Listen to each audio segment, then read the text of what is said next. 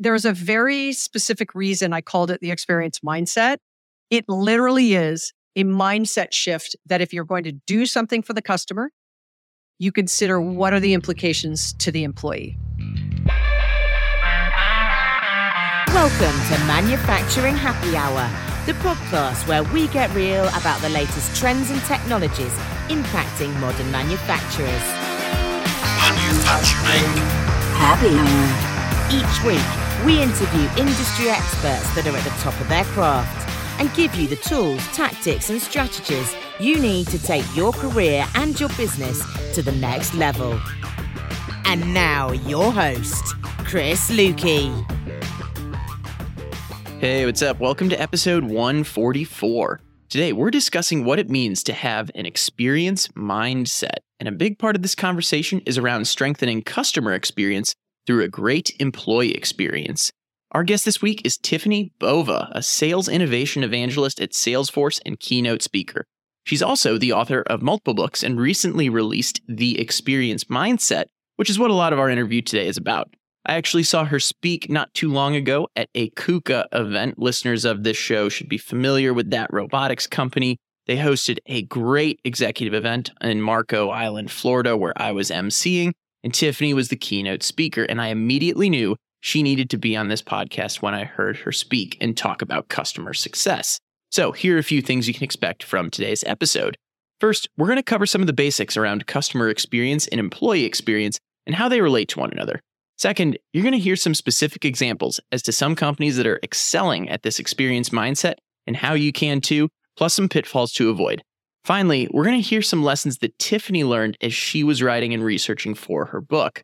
As always, if you want to learn more, make sure to check out the show notes page at manufacturinghappyhour.com slash 144. There you can find a link to connect with Tiffani, find a link to her new book. I highly recommend checking that out. And by the way, stick around to the end of the episode because I have a few more thoughts to share around customer experience, largely based on some of the lessons I've learned from Tiffani even before doing this interview. Before we get rolling, my one call to action for you is if you learn something new from this episode, hey, share your biggest takeaway around customer experience, employee experience in a short post on LinkedIn with a link to this episode. Doesn't need to be long, but if you learned something, I'm sure other people will too. So, hey, put that out there on LinkedIn. Again, manufacturinghappyhour.com slash 144 will take people straight to this episode. With that, let's meet up with Tiffani Bova.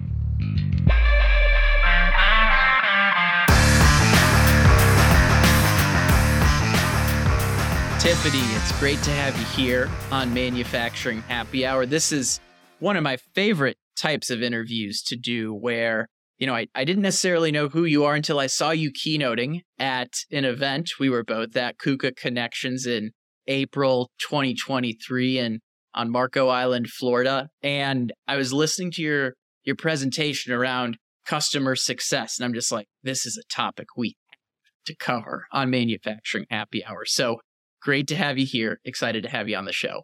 No, thanks, Chris. I'm, I'm glad our quick conversation in the hall turned into this. Absolutely. And in manufacturing happy hour fashion, we like to have these conversations, you know, as if we're having a beverage at the conference happy hour, if you will. So let's say you're hanging out at an event that you're speaking at in Marco Island, for example, and someone asks you, hey, what does it mean to have an experience mindset? How do you answer that as if you're having a beverage with someone? Well, it depends who the person is, right? But, you know, without coming up with too many reasons why I can't ask, answer that quickly, I would say the following. Usually, executives uh, understand customer experience. So I'll say something like, Hey, at your company, are you focused on customer experience? Is the customer sort of your focus on the decisions you make? And the majority of the time, they'll say yes. I'll say, Fantastic. Do you feel the same way? And do you put the same effort into your employees. And, you know, usually they'll be like, of course, right? Like, of course we do that. Why wouldn't we do that? Like, our people are very important to us. And I'll say, well, interestingly enough, we did sort of this global research over the course of about two years. And we found that while executives will say eight out of 10 times, you know, employees are super important to us, in the end, they say, but it's customer above all else. And so even though the intention is to take care of employee, uh, we unfortunately see companies over pivot to customer, which leaves the employee behind. So the experience mindset was to be much more intentional about finding a better balance, not a 50 50, but a better balance between what you do for customer versus what you do for employee and how you can be uh, better at doing those two things uh, so that you can enjoy the growth that you get from doing them both right. Yeah, and, and that's really the theme of our conversation today. And, and my next question puts just a, a slightly different spin on the comments you made is why do we always seem to try to improve customer experience what feels like at the expense of employee experience? Yeah, I, I, look, I have been talking about the power of customer experience for a long time. There's there's a lot of us who have been. And it was all the way back in 2008 where we made a prediction uh, prior to working at Salesforce. I was a research fellow at Gartner. And we made a prediction that the chief marketing officer would spend more on technology than the chief information officer. And if you're a medium or small business, you may not have those chief roles, but you know, spend more on um, who was making the decisions to spend that. So was it your marketing person or was it your technical team? And people thought we were crazy when we said it because mind you, this is now, you know, 14, 15 years ago that it wasn't about the technology as much as we believed that customer experience was going to be where brands would compete. And so once that started to happen and the digital economy kind of really started to gain momentum, I mean, I still think there's lots of improvement we need to do, but we started to gain momentum. That experience layer, specifically online and with apps, was critically important. And it was almost like this over pivot. Like we are going to reduce the effort for our customer to do business with us. 10 clicks on a website, one click on a website, right? Like something that basic. Unfortunately, in reducing the effort for the customer, we unintentionally increase the effort for our employees. And so it wasn't wrong to do what we did for customer. By the way, it was, I think, completely correct. But what we did there was we set up KPIs, right? Or key performance indicators and metrics. We tied executive compensation to customer experience scores, like something like net promoter or customer satisfaction. There was a lot of maturity put into making sure we did right by the customer that same level of rigor has not gone into employee. And because of that, right? The KPIs, the tied to executive compensation, because those things aren't in place, guess what happens? It's less of a focus. So I, I think that those are some of the reasons why we find ourselves in this position. And then the pandemic shined a really big, massive spotlight on the lack of investments we've made towards employees uh, over the past decade or two uh, you know, just by the nature of the great resignation and quiet quitting. You know, intuitively, that makes perfect sense. Compensation, KPIs drive performance.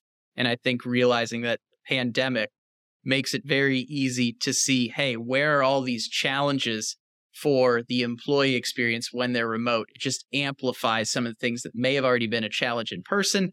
And now you, you take that all remotely as well. So that that makes sense to me. I have a bit of a personal question then. When you started getting into employee experience, customer experience, what what struck you first? Were you did you get into customer experience first and then start realizing, oh, there's this employee experience segment I need to be paying attention to? I'm curious what your intro into this space was and how you started finding that balance. Oh, I I wasn't that smart. what happened was uh, I wrote my first book called Growth IQ. It was 10 paths to growth. The very first path was customer experience, customer first, customer centricity. That's the way to go.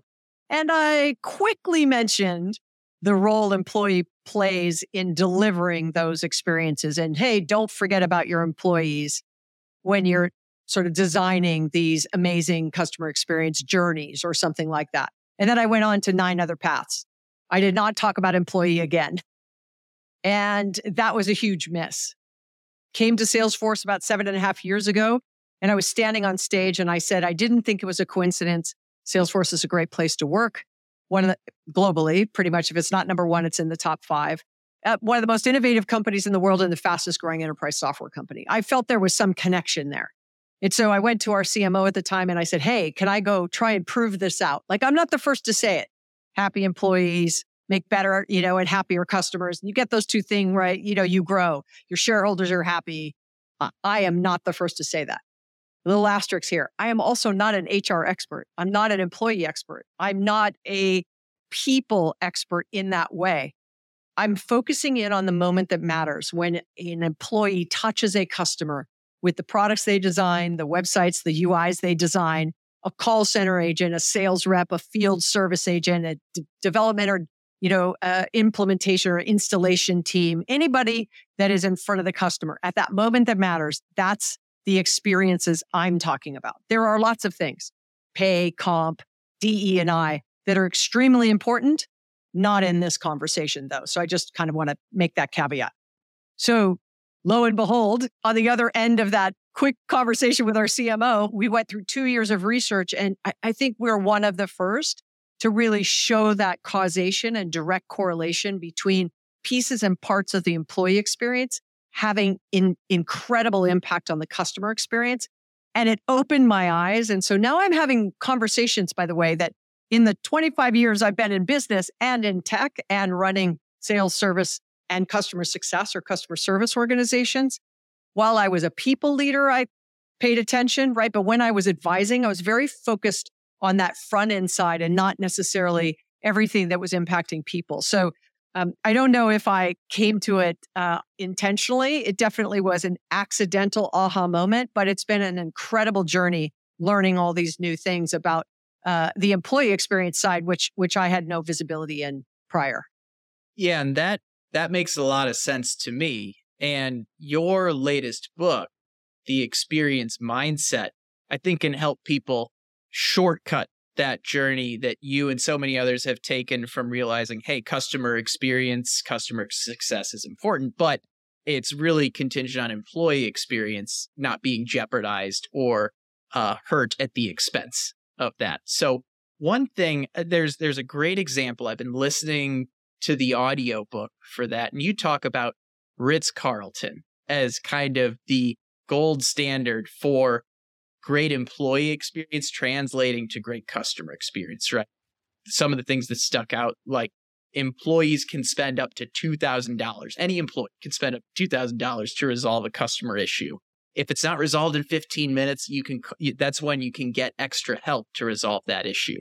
It's it's really built around what I giving employees the infrastructure they need to support people. So I guess my and please fill in any gaps if I'm missing that, but why don't more people emulate this if there are models out there like this that exist on on how the two work together? Look when i started sharing the research so it's about 18 months of research and then probably about 18 months or maybe about that's probably not true 8 months of sharing it in executive roundtables. We were still everybody was kind of very much locked down. So it was virtual roundtables. I probably did about 100 6 8 10 executives on each of them cross functional right? Could be human resources marketing sales customer success leaders um, CIOs, et cetera. Um, and this, I heard this consistently. One, Tiffani, this is painfully obvious. But if it's so obvious, why isn't everyone getting it right? Right. So it is obvious. Uh, you may think you're doing better than you are. And let me walk you through the research to show you how and where the gaps are. The second was nobody owned employee experience. So if nobody owns it, like we were just talking about, right? The metrics and the comp and that drives behavior. But the other thing is if nobody's owning it and sort of setting strategy for it, then that means no, you know, if nobody owns it, nobody owns it, right? If nobody owns it, nobody's talking about it. And there's a very specific reason I called it the experience mindset, because this is not about a new leadership position or ownership or control or P&L or headcount or budget. This isn't about capturing more sphere of influence internally for somebody. It literally is a mindset shift that if you're going to do something for the customer, you consider what are the implications to the employee. So the who owns it was the wrong question, right? But once I started to hear that a lot, I'm like, okay, I have to find a way to get out of the normal response when you start talking about things like this. Like, I started customer experience and I said 2008, there wasn't a chief customer experience officer. The CMO was not sitting at the executive table. They were tucked underneath the CEO or the COO. A lot of that changed. And now there is customer has a seat at the table. Well, does the employee have a seat at the executive table? And that was that ownership comment. So I had to find a way to not make it about ownership. And then the third one is let's just hypothetically say I believe, I believe you and I agree with you. What's the return? And so that's where we had to show that the effort would be worth the return. Where for customer experience, you know, you spend a dollar, you may say, if I spend a dollar, I get back 80 cents, or if I spend a dollar, I get back a buck 20, or what's the cost to acquire a customer or manage a customer or take a call center call? Like you have all this cost and return on investment on what you spend money on. How could I do that for this topic? Employee experience, not retention or recruitment or onboarding, mm-hmm. but just that experience layer. And that's why when we were able to show that companies that get that right, EX and CX, saw a 1.8 times faster growth rate. So for a billion dollar brand, it was a $40 million impact. And if you're not a billion dollar brand, you could do the math, right? The 1.8 times growth rate. We saw increase in employee sat and customer sat when the other one got better. And in one retail case study, we showed that we saw uh, a 50%, 50% revenue improvement per head per store associate when they improved employee experience. Those things got executives very, you know, everyone leaned in. Wait, what? What? Like 50%, 1.8x? Okay, now I'm interested. So once I could answer those three questions, you know, and kind of get over it. But again, regardless of industry, size, or region, they pretty consistently were those three. I uh, I always like hearing what people learn from their own research or writing a book where you went in with the hypothesis, hey, someone's got to own this, but you shifted that to be this needs to be a mindset that everyone has, which which feeds into my next question. Let's get tactical. What are and you've basically shared some of these already, but what are a few best practices to take away from companies like Ritz Carlton that industrial companies or manufacturing companies could emulate to make sure they're getting this employee experience right and in turn customer experience right? Well, the Ritz Carlton story, as you as you brought up, right, just that two thousand dollars as an example. Uh, the sort of tagline was ladies and gentlemen serving ladies and gentlemen. And so if we treat our employees like ladies and gentlemen who are serving our customers or ladies and gentlemen, wouldn't we have a better experience? So I heard it from Ritz Carlton. I heard it from uh, uh, Ginger Hardage from Southwest, like hire right. So you hire once, right? And so looking for the right skill, the right capabilities, but also the right attitude. Like, so for example, if you're, if you're in manufacturing and you've got somebody who you need to run a plant, right? Or a floor, what kind of personality do you want running that floor? Do you want someone who grew up on the floor, right? And has done all the jobs to now manage? Well, if you're going to do that, you better train them on how to be a manager. Because just because they worked on the floor as an individual contributor doesn't mean they then know how to manage. If it was someone from another industry who was a really solid manager and they could come in and they were good at listening and asking right questions and digging into processes and asking for feedback and looking at tools and the employees might be, well, they don't know my industry. They don't know our industry, but man, they really know how to just get the obstacles out of the way, allow me to do my job.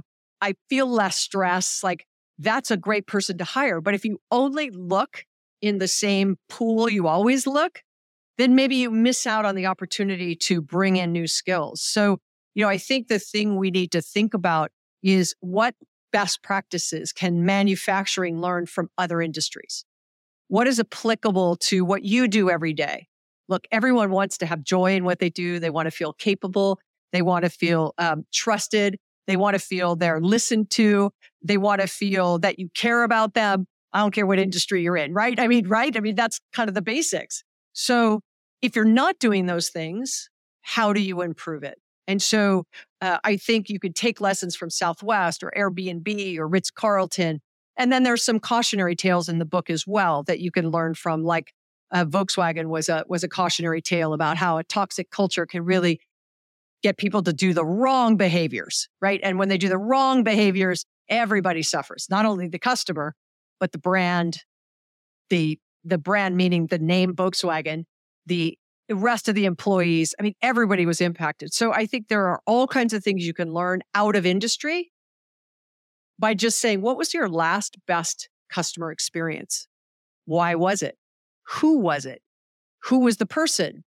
Why was it so great? And then look in your own company and be like, do my people feel like that person at their job? Because the fastest way to get customers to love your company is to get your employees to love what they do. One thing I really like about that answer, and this is always fun when I have someone on that's learning about manufacturing happy hour for the first time, is that one of the common themes on this show, and, and our regular listeners out there will definitely know this. It's like, hey, how do we attract more people to the manufacturing industry? I think a lot of industries are acting, asking this question as, as workforce issues are a challenge. But what you brought up on hiring as being one of the key solutions to pulling best practices, having the right attitude and looking outside of the industry to find it. If someone's a good listener, a good leader, they can absolutely create these employee centric experiences that that you've talked about. So really appreciate you bringing that into to something that ended up coincidentally being a, a major theme on this show. Uh, another question that came out of the book as I was listening to it was why is there such a significant gap between how leadership or the C suite feels employee experience is going versus how employees would rate employee experience at that same company. That was something that jumped out as well. There's a bit of a disconnect there. And I have some guesses as to why that's the case, but I'd love it if you can fill that in for us. I almost want to start with your guesses. Well, I see the game of telephone that results in something on the ground level not being good once it makes its way up through a few layers being thought of, oh, this is fine, this is great. That would that's my general answer to that. Yeah, I'd say true. Well, I call it the coconut wireless. I'm from Hawaii, so it's kind of, you know, like the telephone game, coconut wireless. Um, some of it is that the executives, let me back that up. Undercover Boss is a great master class in the answer to this question. That how can leaders not actually know what's going on on their manufacturing floor or in their store uh, you know, stockroom in the back or their, you know, kitchen in their fast food establishment or in the trucks that their drivers have to drive every day or et cetera, et cetera, et cetera. Most of the time that happens because executives never leave their office, right? They run the business from a spreadsheet or from a dashboard and they get the through the telephone game, right? The one pager that says how the business is this week, right? Green, yellow, red like, you know, this is green, this is yellow, this is red very quickly. I can see it. I can double click if I want to learn. I see the numbers. Great. Everyone's got it. Are we all good? Yep, we're all good. Okay, move on. But the green may be green because everyone's working twice as hard. It's green, but is it a good green? Like, even though you're growing, does it mean your employees are happy? Does not. Because if you look across the landscape right now, there's three very large brands um, where they are very customer centric. Customer experience is super important to them. But right now, they're having difficulty keeping their employees happy. And their employees are sort of trying to unionize, right? To get a little bit like, really, could you put some air conditioning in my truck? Like, it's great that the customer gets two hour same day delivery, but I have to go sit in traffic, you know, in 105 degree temperature with no you know, air conditioned so I can hit that promise on customer experience. So although green, right, we hit the two hour delivery, our employees aren't happy. So undercover boss spends whatever, five minutes in the beginning of the show, putting hair and makeup on the, on the executive so that, you know, they don't get recognized. They wouldn't get recognized anybody. They, anyway, they never leave their office. So my advice to you would be, right? Get out of your office. Whatever, go into the plant do what it is that your employees have to do every day. Use the systems, use the software, use the tool, use the iPad, use the iPhone, use the Toughbook, right? Use the everything and do one job. And you hear a lot of executives now, the CEO of, you know, Starbucks saying on two hours a month, I'm going to go be a barista. I'm like, really? Like I'd spend a, a day a week at one of them, right? And do everything clean, open the store, close the store, Like, you know, order, do the stock room, like really spend time in the business and see what's going on, right? Or be a driver. Like, are you even licensed to drive a truck for the company you own, right? Like, go be a driver. So, you know, manage by wandering around, which is very much from Tom Peters, his book from 1982, uh, In Search of Excellence, uh, is I am a firm believer of it today. So I think the gap happens because the space between the individual contributor and the executive is just too wide. Yeah, management by wandering around I think is a great way to describe it. I've I've started describing things as hey, eh, whenever I'm in a leadership role, business leadership, management, whatever type of role that is, I want to avoid what I call ivory tower syndrome, right? Get out of the four walls of your office, your headquarters to really learn these things firsthand. I have another question around this. It's another leadership style question on this topic. You brought up um, Howard Schultz and Starbucks, and that's an example I want to talk to. That as I was listening to your to your book, it got me thinking you know, I feel like CEOs are bringing brought in out of retirement to fix what are often customer experience and employee experience issues. I, I, think you said Howard Schultz has done this twice, once for customer experience, then for employee experience. Why do you sense this is happening, right? Is it how do you transition that experience mindset? Maybe is the question that I have. Yeah, and I'd say he he's he's unusual, you know, in the sense that he came back and came back because he was a founder CEO. So, you know, coming back to just be like, look, you know, I sort of know what the heartbeat is here. Um, but I would say scale, growth are not great teachers, right? In the sense that well, we've been growing, we scale. I mean, you know, it doesn't matter what city you are in the world. There's a couple where I don't find a Starbucks on every corner. Um, and, but not many. And, and you could say, and it's a pretty consistent experience, regardless of where you are. But why? It was always about the customer, right? It was always about the customer. And the pandemic, in that particular example, all of a sudden took a business that was like 80% in store and 20% mobile and kind of nothing drive through to 100% drive through, nothing in store, and that was a complete transition to the people who had been doing the same kind of connecting with for a very long time. And so all of a sudden, the systems and tools and processes couldn't handle the volume of drive through and mobile orders. And there was no way, you know, it's a table outside and you can't go in and get it you know, that its stores closed. There is no drive through in some, you know, let's not even have sit down anymore. We're just going to switch it to all drive through. I mean, there was a lot of things that sparked, you know, the fact that all of a sudden employees in that particular establishment, right, were burning out and just, it was, it was, they were just overworked, if you will. And so uh, the pandemic has been this catalyst for us to know more.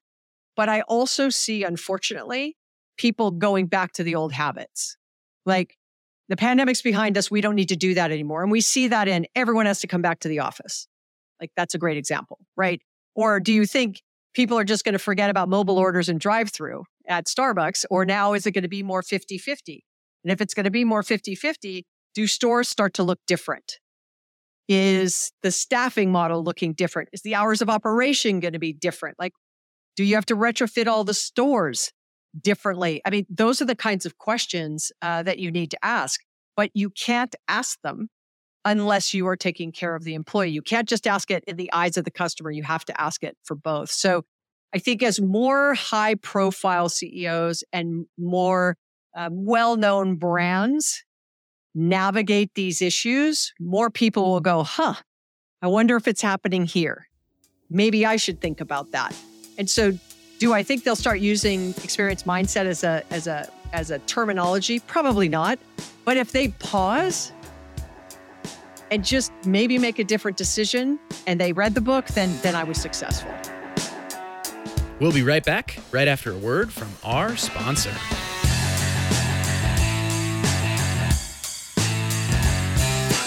This episode is sponsored by ePlan. Now, I've known about these folks for years. ePlan provides software and service solutions in the fields of electrical engineering, automation, and mechatronics engineering.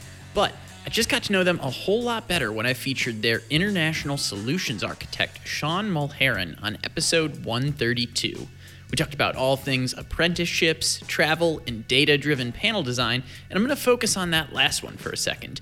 ePlan develops one of the world's leading design software solutions for machine, plant, and panel builders. So if you want to start designing your panels for troubleshooting and ease of use so that your control panels are easy to navigate years after the panel is built, you need to check them out. Go to manufacturinghappyhour.com slash eplan or hear all about it from Sean in episode 132. And now, back to today's episode.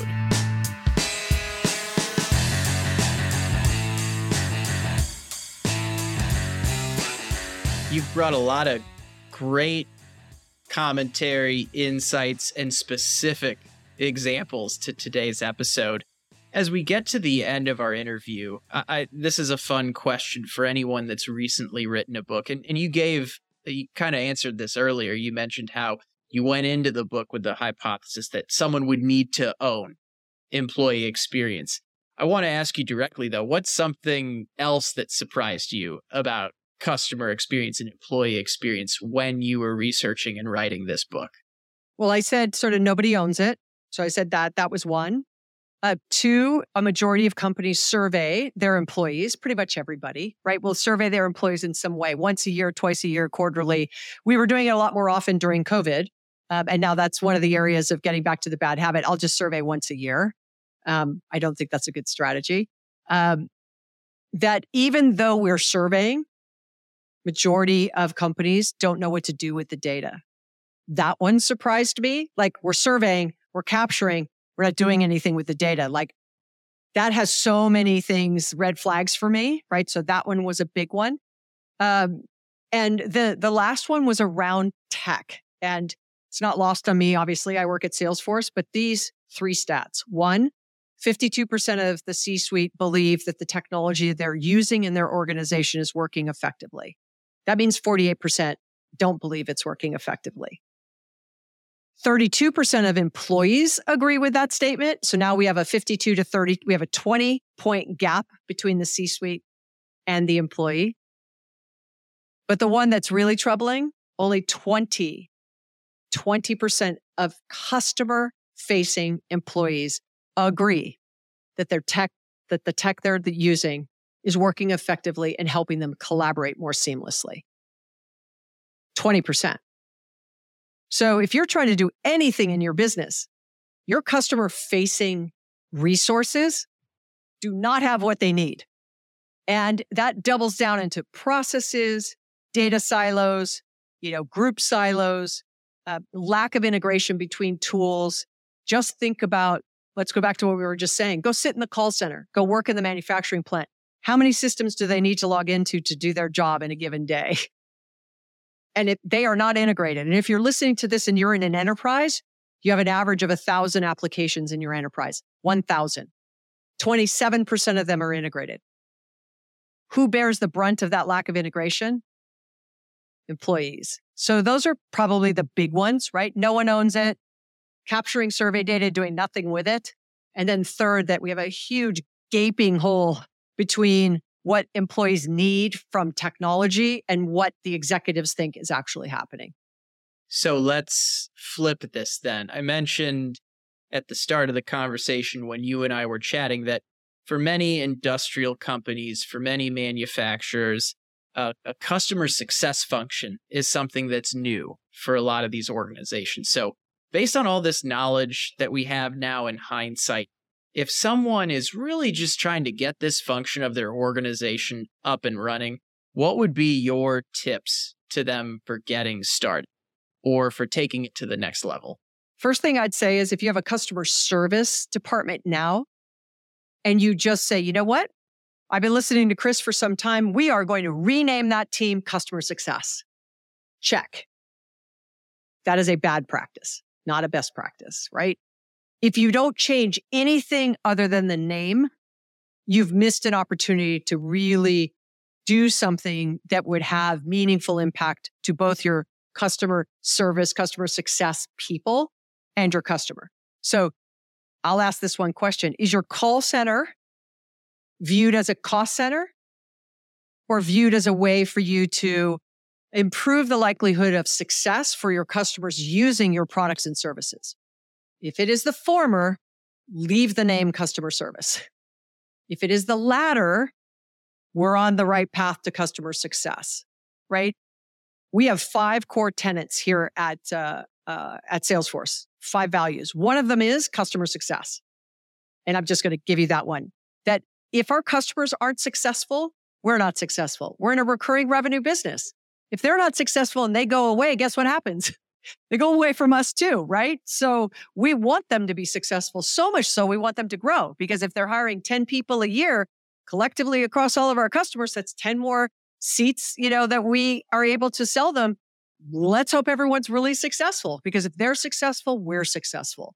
Our goal is to create successful customer companies using our technology, right? So that philosophy and the other thing is is that experience mindset is an operating philosophy. It's not a strategy right? It's not a tactic. And i think customer success is the same thing. It is a philosophy not a group not a name. It is a philosophy. If you're in manufacturing and more customers are successful using your products and services they will either buy more because they're growing or they will talk about your stuff more often with other like minded people. Or they may go start another business and use your stuff again. I mean, there's so much goodness in the flywheel of getting customer success right.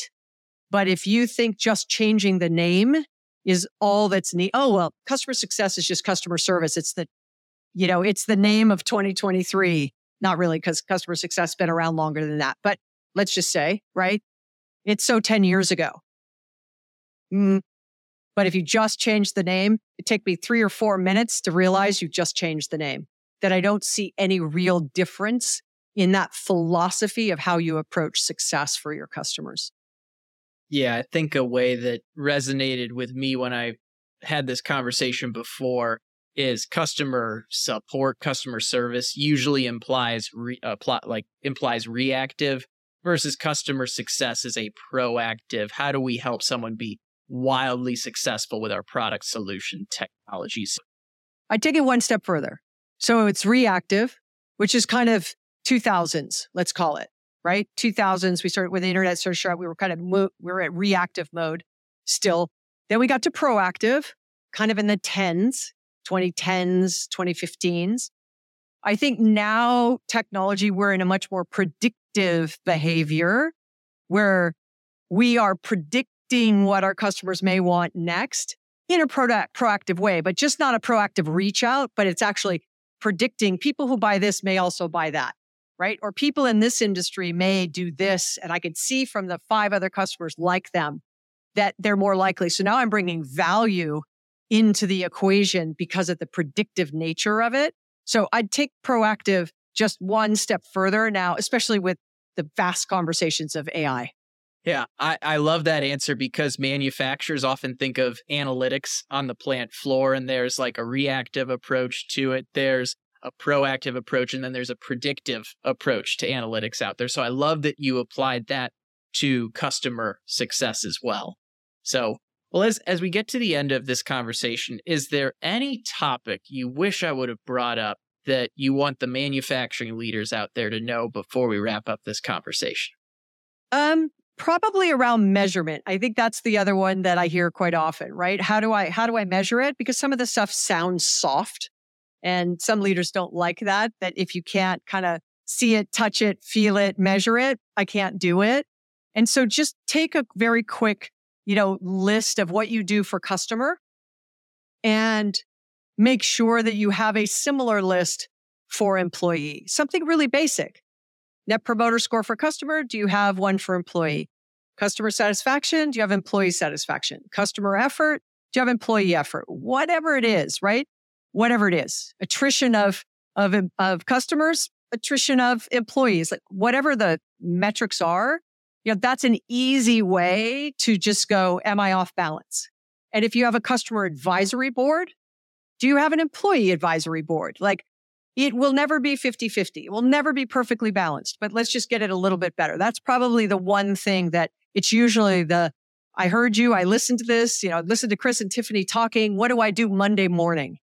And sometimes people who listen will think, wow, this is overwhelming. It's a big project, millions of dollars, lots of time. I don't have the time. It's going to take me two years to fix it. Like these little quick fixes um, go a long way for you to understand where you're starting from and where you want to go to. But more importantly, your people, your people who work for you and for your organization will really appreciate the effort. If you do it, you do it consistently, you do it in a transparent way, um, and, and highly communicative, uh, it, you will all be better for it. Well, we talked a lot about mindset today, and a lot of the people that listen to this show, being in manufacturing, have an engineering mindset, a measurement mindset. So I appreciate you adding that here at the end of the interview.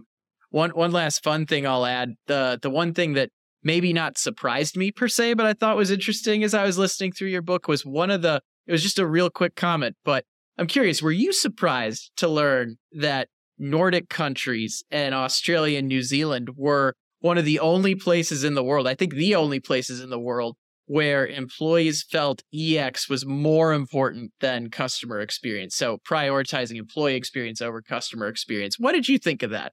Yeah, India as well. And it, it, it's it, that is definitely just cultural, right? That is just cultural.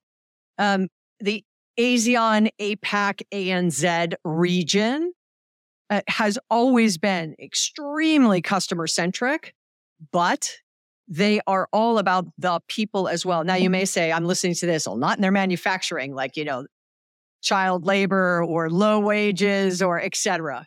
I, I hear you. Like, you don't need to drop me a note. I know it's not perfect.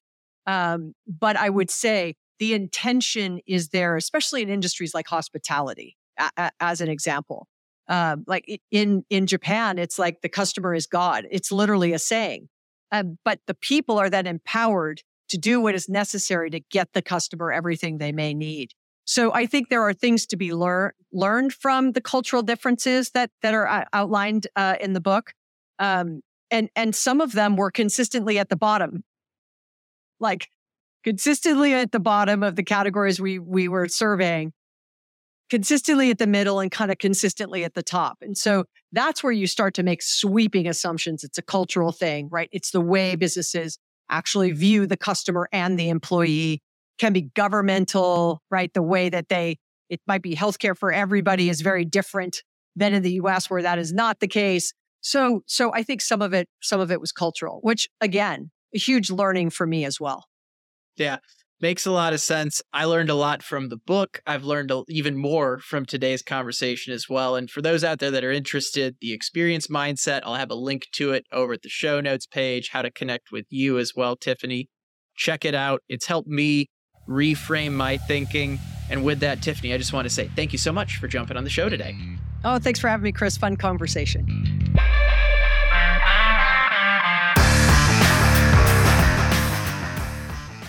Hey, thank you all for listening. If you want to check out Tiffani's new book, The Experience Mindset, well, hey, head on over to the show notes page at manufacturinghappyhour.com slash 144 to pick up your copy today. As I mentioned, I was listening to it on audiobook, but if you can, I'd recommend picking up a physical copy. There are a lot of helpful diagrams within that book that, hey, you just can't really reference those when you're doing an audiobook. So grab the physical copy if you can. I love the audiobook. If that's your go to, don't hesitate to do that. One way or another, if you liked this episode and you want to take a deeper dive, that book is a great way to do it.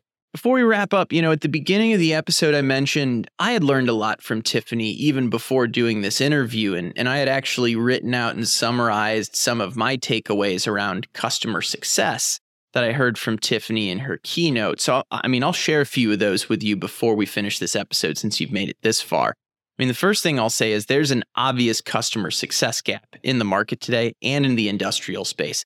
Tiffani shared a pretty powerful stat that 75% of companies think they're customer centric, while only 30% of customers actually agree with that. And some of Tiffani's advice on how companies, and I'll say industrial companies specifically, can start closing that gap is by A, creating hyper personalized experiences for your customers B, connecting the physical and digital worlds that you engage in.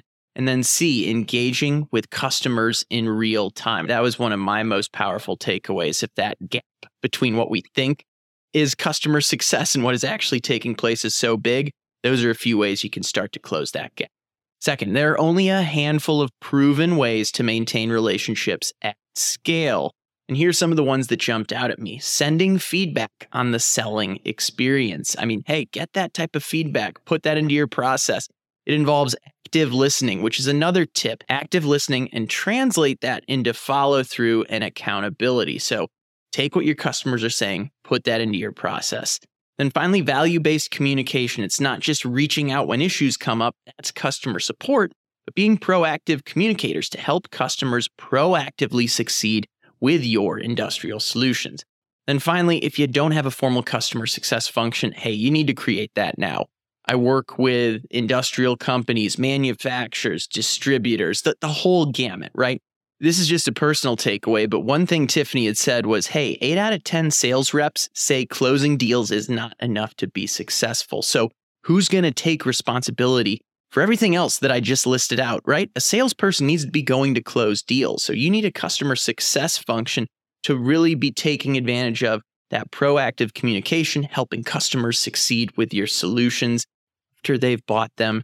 That was my big takeaway. So it's crucial not to just have people prospecting for new opportunities, closers that are closing the deal, but hey, you need a customer success team to maintain those existing relationships and naturally enhance the things you can share with your customers. So, those are a few of my lessons from Tiffani. Hope you gained a lot in this episode as well. We're going to be closing out this episode here in a second. I do want to thank ePlan for sponsoring this episode. And I do want to ask you, the listener, if you did learn something from today's conversation, please share that on LinkedIn and include a link to today's episode. Again, show notes page is manufacturinghappyhour.com slash 144. With that, thank you one more time for taking the time to listen. Stay innovative, stay thirsty. We'll see you again next week. Cheers. Thanks for listening to Manufacturing Happy Hour, powered by the Industrial Network.